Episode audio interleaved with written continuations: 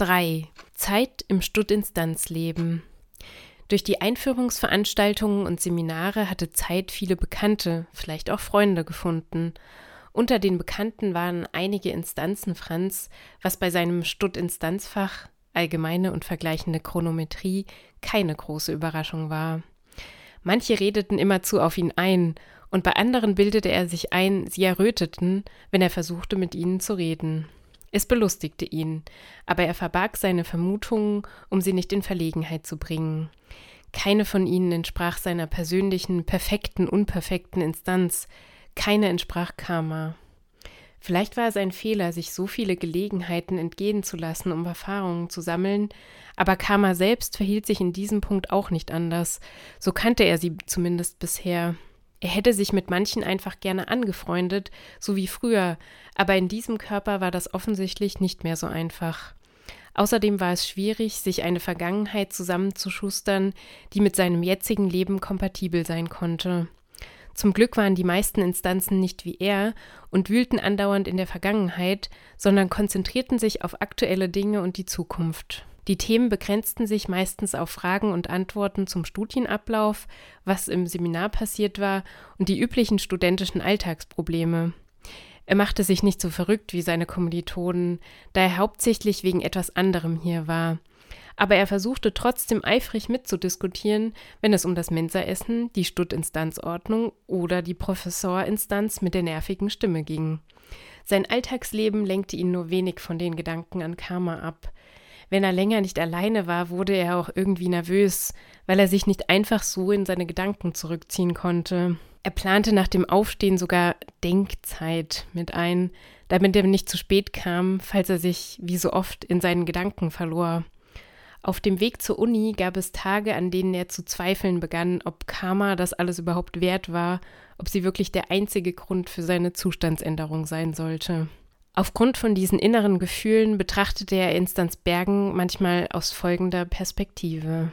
Der ganze Zigarettenrauch, der sich überall in der Stadt festzuhängen schien, eine Masse von Stuttinstanzen, die sich in den Netztunnel drängelte, das Ächzen und Klagen der veralteten Netztunnelmaschinerie, das Piepen der zugehenden Kapseltür, Instanzen mit geröteten Nasen, die verzweifelt versuchten, sich die Nase zu putzen, während sie sich mit der anderen Hand an den Haltegriffen festhielten, und der klebrige Stoppschalter an einer noch klebrigeren Haltestange, bei deren Berührung er immer das Gefühl hatte, dass Millionen von Bakterien sich gerade auf seinen Zeigerfingern festsetzten.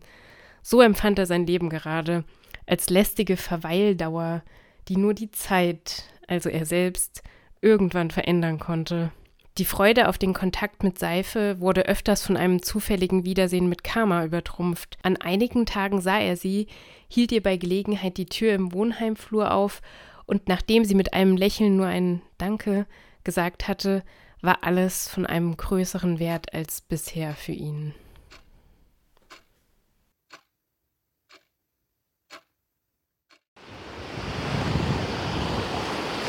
Vier. Karma verabredet sich. Karma hatte erneut mit der Familie Tempo telefoniert und dachte über die Fakten nach. Die Instanzenkontrollstelle hatte Zeits Mitbewohner Masse vernommen, dem aufgrund seines provozierenden Aussehens niemand so recht über den Weg traute. Kein Wunder, er war nach Zeits Worten eine rumlärmende Masse und der ekligste Mitbewohner der Welt. Zeit hatte wohl damit nicht übertrieben. Wie der aussah, voll gruselig, da konnte einem echt übel werden.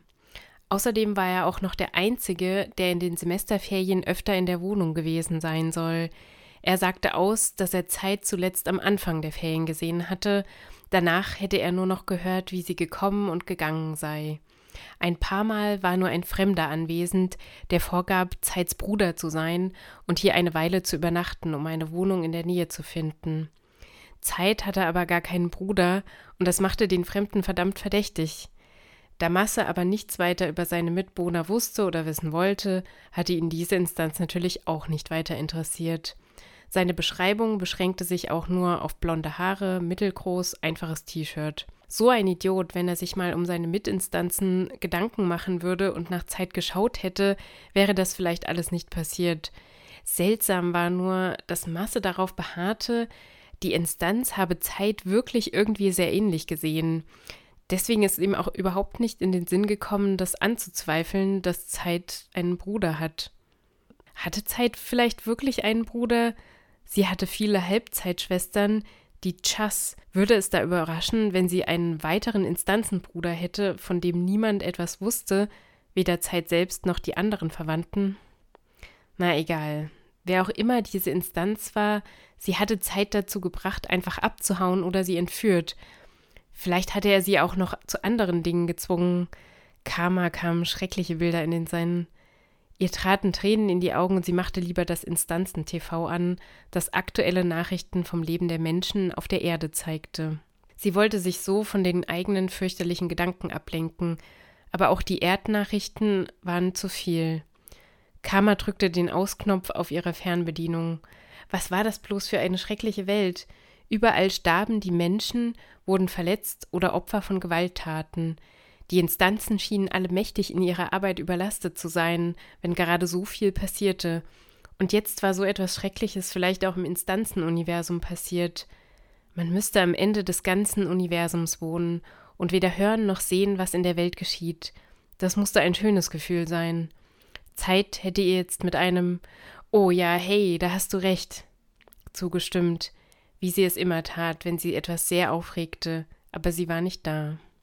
Vielleicht hatte sie gerade schreckliche Angst. Karma brach diesen Gedanken ab.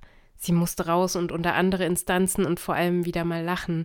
Sie entschloss sich dazu, Maya anzurufen, um sich mit ihr zum Tanzen in der Instanzbar zu verabreden. Das hatte sie mit ihren Freunden hier noch nie gemacht, aber die Bewegung würde ihr bestimmt gut tun. Hoffentlich war die Musik auch in der Bar so laut, dass der Platz für Gedanken einfach weggelärmt wurde.